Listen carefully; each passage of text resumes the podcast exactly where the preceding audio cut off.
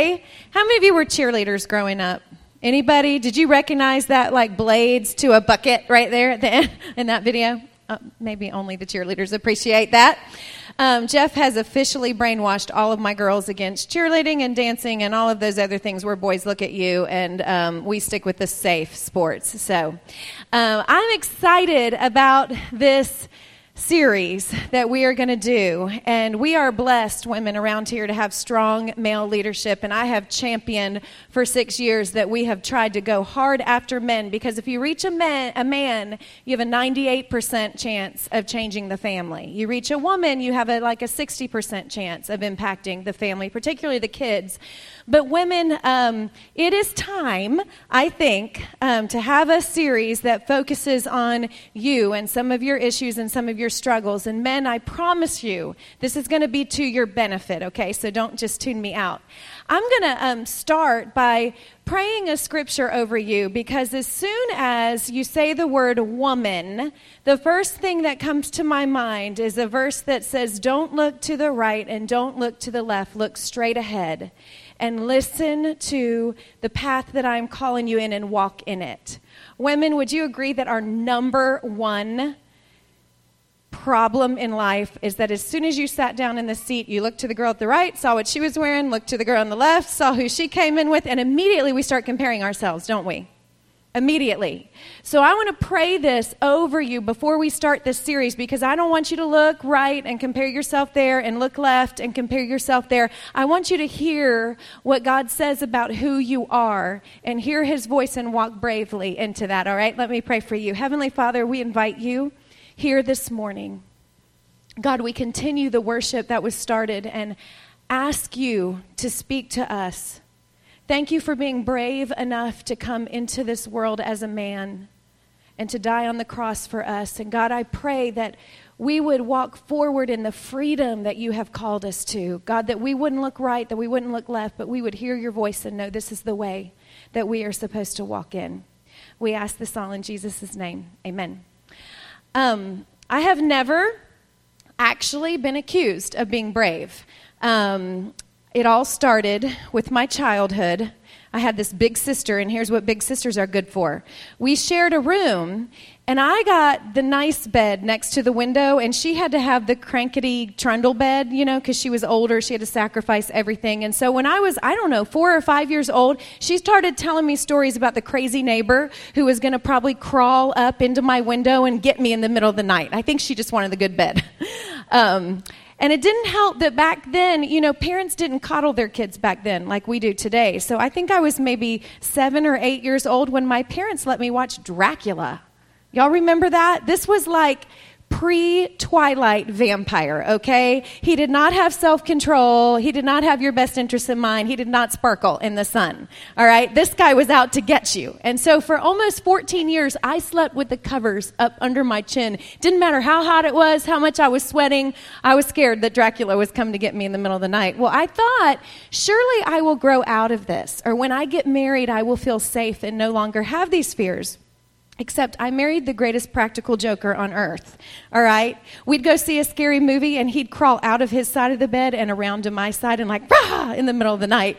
Or when that movie Scream came out, he bought the voice like changer that made him sound like the scream guy and he would call me from his cell phone like on all sides of the house i see you in the kitchen now i see you over here so it didn't really um, help besides the fact he's big and strong and awesome. Um, he likes to scare me to death. Well, I have this problem when I am scared. I don't like to be scared alone, so I pick up the phone and call somebody. And usually it does, instead of like facing my fear, Jeff was on a trip not long ago. He was in Texas, and I was outside behind our house. If any of you know where we live, we live a mile up a rock road, surrounded by woods, all right? Now, in my right mind, I realized nobody would ever come up there to get you. It's too much trouble. However, when it's dark outside and I'm flipping hamburgers on our back deck, all of a sudden I see this bright light coming through the woods like a flashlight or something staring right at me. And I, you know, I'm like, that's strange. Nobody's ever out here. It doesn't sound like a four wheeler. It's not moving.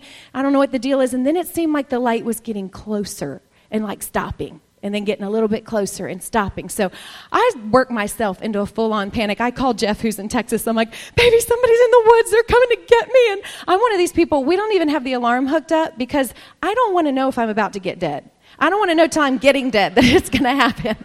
So he's like, baby, why are you calling me? Call the neighbor. Like, what good am I going to do? Call the neighbor. It's probably their boy. So I call my neighbor. I'm like, Jennifer, your boy's on the four wheeler. Tell me they're on the four wheeler because there's this bright light that's getting closer and closer to my house. She's like, calm down. I'll send my husband to check it out. Well, 30 seconds later, they call me and they are cracking up laughing. And they are like, um, Christy, you need to look out your back window. You know, there is this light that God put in the sky every night. It is called the moon. and it moves. Did y'all know the moon moved? I, I didn't know that. It like was in the woods and then I go back outside and it's a full moon in the sky. Well, I have the reputation of being the least brave in our family. I asked my kids this week, I said, Do you think mom's ever brave?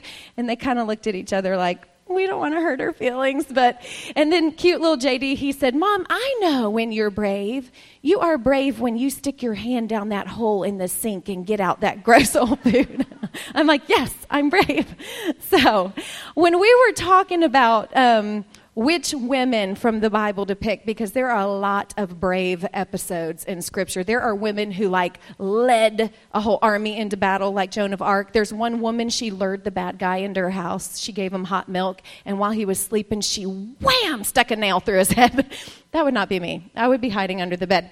Um, so, for today's conversation, we picked kind of an ordinary, everyone's woman from a chapter called Proverbs 31.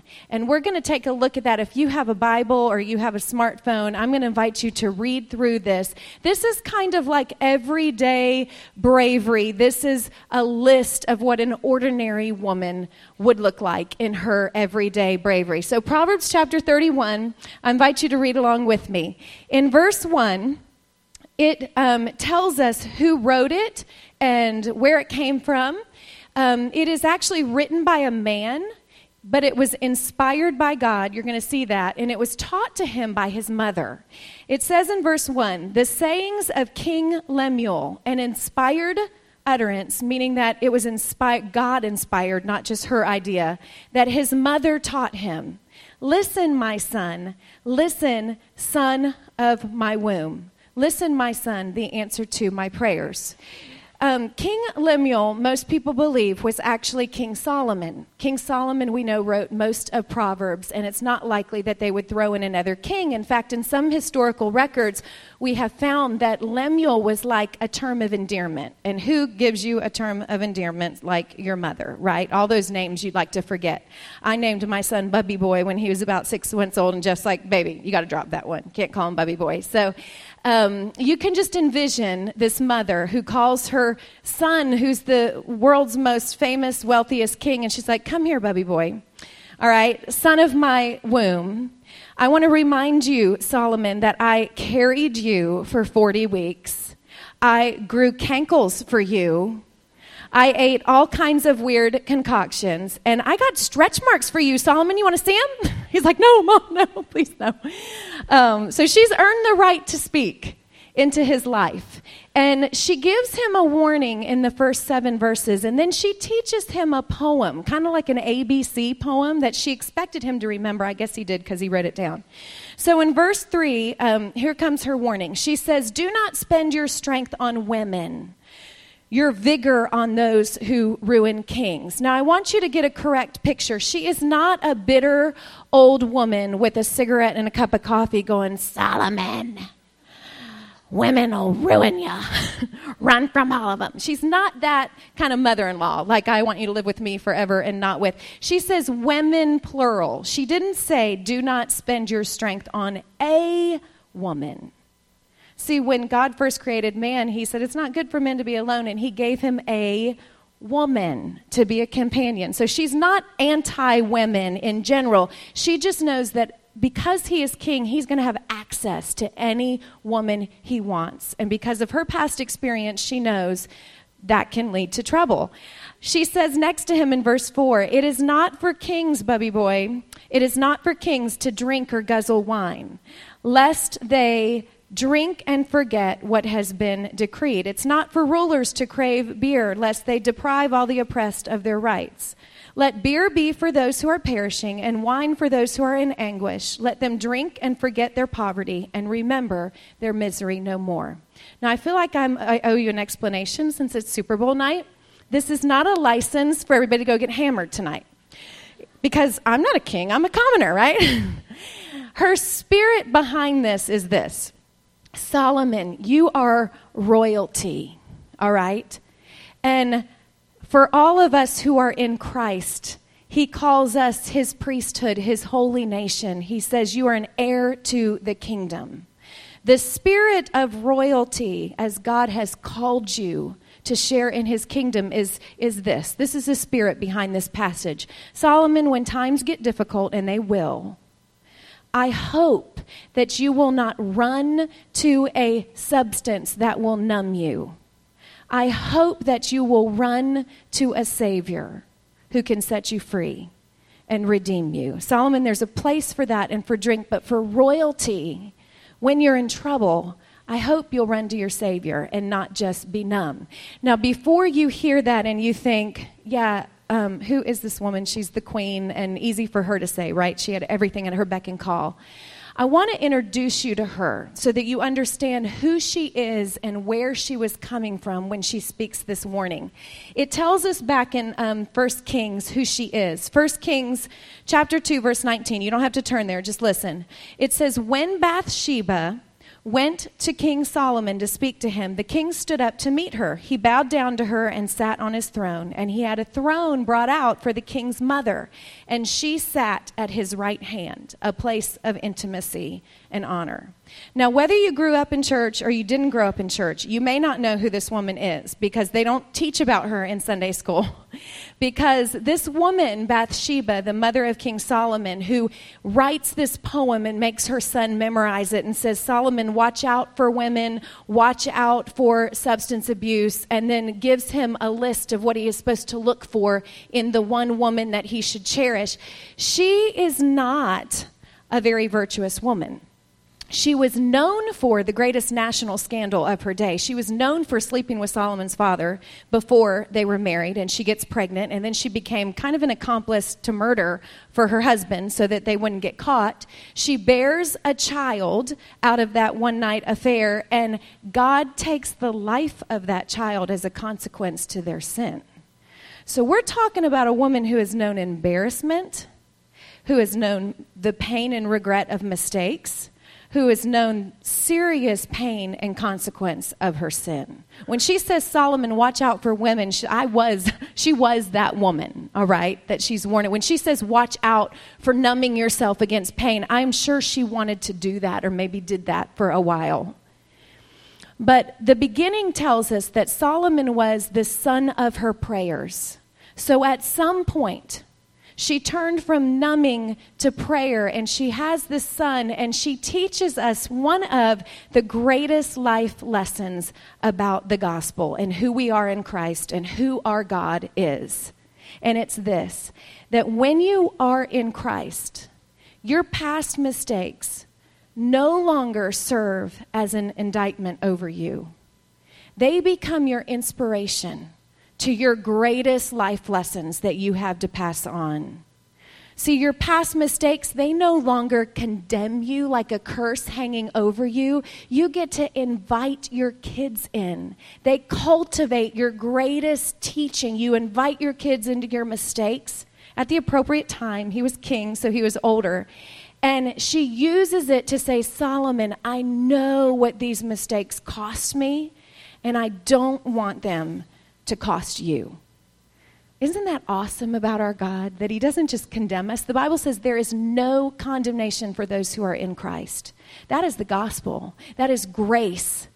That when He sees us, He no longer sees those mistakes, He sees an opportunity for us to instruct and teach and help others. So she goes on with this. There's 22 verses, and we're going to read them real quick together.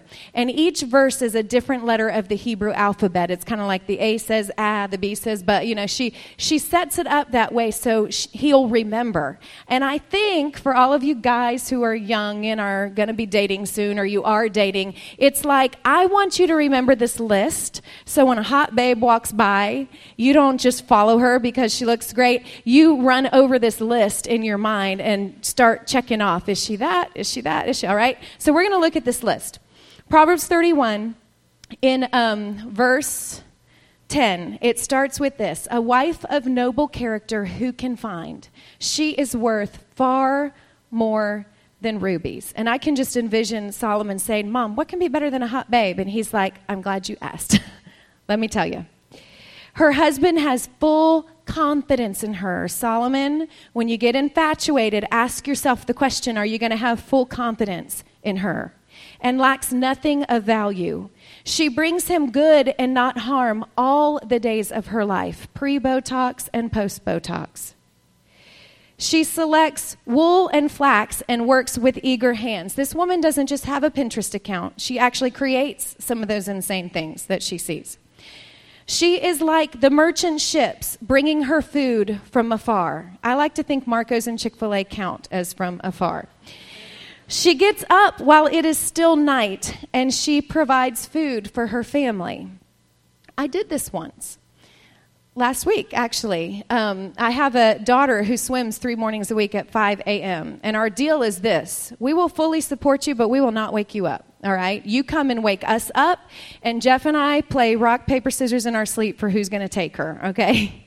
I don't know what happened this week, but I think another child played a joke on me and my alarm went off at 4:30 in the morning and I just popped like wide awake. That never happens. So I popped up and I'm in there I'm making her breakfast, I'm making her lunch and she comes down and she's like, "Mom, I mean 15-year-olds never say this. Mom, thank you so much. You just touch my heart that you are awake at this hour." And I thought, crud, I'm going to have to do this again. um, I don't like to get up early. So, this woman, she is up before anybody else. She provides food for her family and portions for her female servants. Guys, I like to just point out that she had servants, plural, with an S, okay? Jeff says those are our kids with an S. Um, she considers a field and buys it, and she, with her earnings, she plants a vineyard. So now she is a businesswoman and an organic farmer. She sets about her work vigorously, and her arms are strong for the task. She goes to CrossFit. She sees that her trading is profitable. She keeps a budget, and her lamp does not go out at night. So she is up before everyone, and she stays up later than everyone. She's the last one to bed. In her hand, she holds the distaff and grasps the spindle with her fingers. This is like she is making her own material. She doesn't, she's the original farm to table girl. She doesn't buy anything in a package, she's creating it herself. She opens her arms to the poor and extends her hand to the needy. She has enough for her house and enough to share. When it snows, she has no fear for her household, for all of them are clothed in scarlet. She's prepared ahead. She makes coverings for her bed, and she is clothed in fine linen and purple. I'm just going to be honest with you. If my bed is made and I am dressed, the kids think we're having company, okay? To me, this was my mother's generation. They made their bed every day, they got up and got dressed. Even though they were going nowhere, they were up and dressed. I have not been able to pull that off successfully. Um, she, verse 23 says, her husband is respected in the city gate. While she's busy doing all these things, she never once complains or grumbles about him. She makes linen garments and sells them and supplies the merchants with sashes. Now she has a shop on Etsy. She is clothed with strength and dignity, and she can laugh at the days to come. While she's cleaning her house and doing the laundry, she's laughing about it. She watches over the affairs of her household and does not eat the bread of idleness. Apparently, she doesn't eat carbs. Her children arise and call her blessed, and her husband also, and he praises her. Now, I don't know about you, but my children arise and they call me pancakes. We want them now. I read you this list, um, and it culminates in this verse, verse 29. Many women do noble things, but you surpass them all. In other words, the gist of it is I am basically wanting you, Solomon, to be enthralled with the, hu- the female race in general, but that one woman that you commit your life to, that you find that is all of these things, you're to cherish her above everyone else. All right? Now, ladies, I just have to be honest with you. When we talked about this series and this chapter was raised and it was stamped on the logo, I kind of had a fit because I don't like this chapter. I don't like this woman. I read this passage and I'm exhausted just from reading it, much less trying to remember it or do it. When I read this list, I basically feel like I'm looking right, I'm looking left. I can't do that. I am not enough. And I remember being in my 20s and being very idealistic and wanting to be this Proverbs 31 woman. And then in my 30s, after three kids, I remember literally telling Jeff, you know what, we're going for Proverbs 32. That means you can pick one out of this list, okay? You can either have food, or you can have clean clothes, or the bed made, or the kids alive tomorrow. And if you pick the kids alive tomorrow, and I hope you do, then that means the house is going to be a wreck, the laundry will not be done, and I will probably look like a fat slob when you come home. it exhausted me. And it is meant to overwhelm you. And here is why it is meant to bring you to a place where you feel like, I am not enough and I could never be all of that, so that you would be willing to exchange you're not enough for God's enough. See, this woman, she doesn't actually exist. If she did, this would be her name. Her name would be Jesus. Now, I do believe that at creation, God did create us with all of these things and all of these gifts. But after the fall, after the apple, practically speaking, in this fallen world, don't wear yourself out. You will never be all 22 of these things at one time on the same day. All right? It doesn't mean it's not something to shoot for. Guys, it's not doesn't mean it's not something to honor your wife for attempting some of these, but you need to be set free that this side of heaven you will never be all of these things. But here's what I want to say to you. This chapter is intended to bring us to a place. Remember who wrote it? Bathsheba wrote it, okay? She was not these 22 things far from it, all right? She was an adulteress. She took a bath naked on her roof. I don't know if she was asking for it or not. We don't know. She didn't send a warning to her husband when David was having him killed, okay? And she was very quick to move into the palace. We don't know the whole story. But she was not these 22 things, and yet she writes this because I believe she had an encounter with God where she learned to exchange her not enough for God's enough. And that is what we call the gospel. That is what we call grace, where we come to Him and take a, a brave step to admit, God, I can never do this on my own. And here's what he says he will do for us. 2 Corinthians 5:21 says, "God made him who had no sin to be sin for us so that in him we might become the righteousness of God. What this means is not that we become some of the righteousness of God, but when we exchange our sin for God's righteousness through his son, it's not part of it, it's all of it. And someday, for those of us who have chosen to make Jesus the leader and forgiver of our lives, when we are in heaven for eternity, guess what? This will get you excited. We are going to be that woman completely. And guess what? It will be effortless. I don't know about you, but I just saw a bunch of you go, I'm going to get there someday. You will be that. God put all of this in you, but in our fallen world, practically speaking, you are not able to do it. But positionally, when you receive the gospel to save you, you become this woman, when God looks at you, He sees you as the Proverbs 31 woman, and He can see down through time into eternity when you are going to be her without any effort. Is there anything that you do that doesn't take effort? You single moms who cook and clean, and you're the businesswoman, and you're the mom and the dad. You women who are raising kids and babies, and you're up all night, or you're raising kids while your husband is deployed. I mean, nothing we do feels effortless, does it? It's set up that way so that we would be willing to exchange our not enough for his enough. And that's what we talk about around here when we say, hey, you have an offer, and you have the same offer today to accept his righteousness, it gets credited to you just because you believe he can do it. There was a woman in the Old Testament, her name was Sarah, and in the Old Testament, she was a rotten wife, she was a rotten mother, she couldn't even have kids, and she was terrible to her servants. And in the New Testament, she's remembered as this princess, this great woman of faith. In the Old Testament, God came and said, I'm going to give you a child, even though you've already been through menopause. And she laughs. And then she lies about it. God says, Why are you laughing? And she's like, I didn't laugh.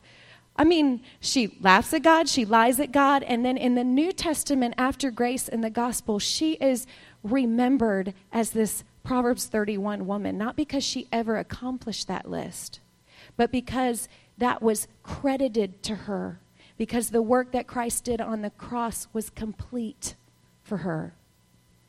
Now, I realize that sounds like a pretty good deal. And I don't know about you, but it doesn't sound like it would take a lot of bravery just to admit, whew, I am not enough. I would exchange that for God's enough readily. I want to be this woman for eternity. I want it to be effortless. Where I'm going to invite you to go in these last five minutes um, is a place that is going to be difficult for you to go, but a place that I feel that we are called as women, okay? So I don't want you to look right, I don't want you to look left, I want you to look right ahead. The gospel is given to us not just to save us, like, whew, we're off the hook. I get to be that woman. The gospel is given to us to live out practically every day Meaning that in the same way God extended grace to us, it says, while we were sinners, He saved us, He died for us, while we were not doing any of that list. While we were Bathsheba, He died for us. And then He calls us as His follower to take that same grace and turn around and extend it in our relationships. Now, I don't know what that relationship is for you, but for me, it is primarily with my husband, all right? I don't know about you, but when I got married, I had these unspoken expectations that I just assumed he would be the provider and the protector and he'd be my everything and he'd take the trash out every time I even thought about it without saying it and all of these things that I mentally hold over him. And what God is asking us to do as Proverbs 31 women this side of the fall is to take the grace that we have received and then turn around and apply that to our human relationships. See, marriage, he says, is supposed to be a metaphor of the gospel. In Ephesians chapter 5, he says, Husbands, love your wives as Christ loved the church. Yes, he's supposed to do it for you too, but this is a women's series. So I'm inviting you women to walk bravely first because Ephesians 5 also says you must respect your husband. Now, in our world, we agree that love should be unconditional, but respect, but he ought to do something to earn that, right? We'd all say he should love us unconditionally. But here's what a Proverbs 31 woman does Verse 30 says that charm is deceptive and beauty is fleeting, but a woman who fears the Lord should be praised. I've struggled with that word fear for a long time because I am fearful. And I'm like, that doesn't seem like a good thing. And so I did some research, and a woman who has this whole Proverbs 31 ministry, I'm like, if anybody knows what it means, she ought to know. She named her whole ministry after it, Lysa TerKeurst. She says that fearing God really, if you broke that word down, means that you have the ability to see the hand of God at work in everything. So here's what it means in our relationships that when it comes to your husband or your mother in law or whoever it is, that you don't love and respect and extend grace when they deserve it. just like God didn't love and extend grace when we completed that list. You love and respect because if you fear God, you can see a glimpse of the hand of God at work in Him. And if you see a glimpse of the hand of God at work, or if you even believe that it is possible someday for the hand of God to be at work in them, then we take that grace that we've received and we extend it there. And while they aren't meeting every expectation you thought that they should meet, you you love and give grace just like it was given to you. Here's what it looks like. Some of you military wives, and I don't even pretend to know your sacrifice. But many of you have sent a husband away while you're giving birth and raising kids, and he comes back, and because of what he's been through, he is not the same person that you sent away. It means that you fear God enough to accept a glimpse of the hand of God at work in him, and you stay in there until God completes that and you respect him whether he practically deserves it or not. Because remember, God positionally gave you credit when you practically didn't deserve it.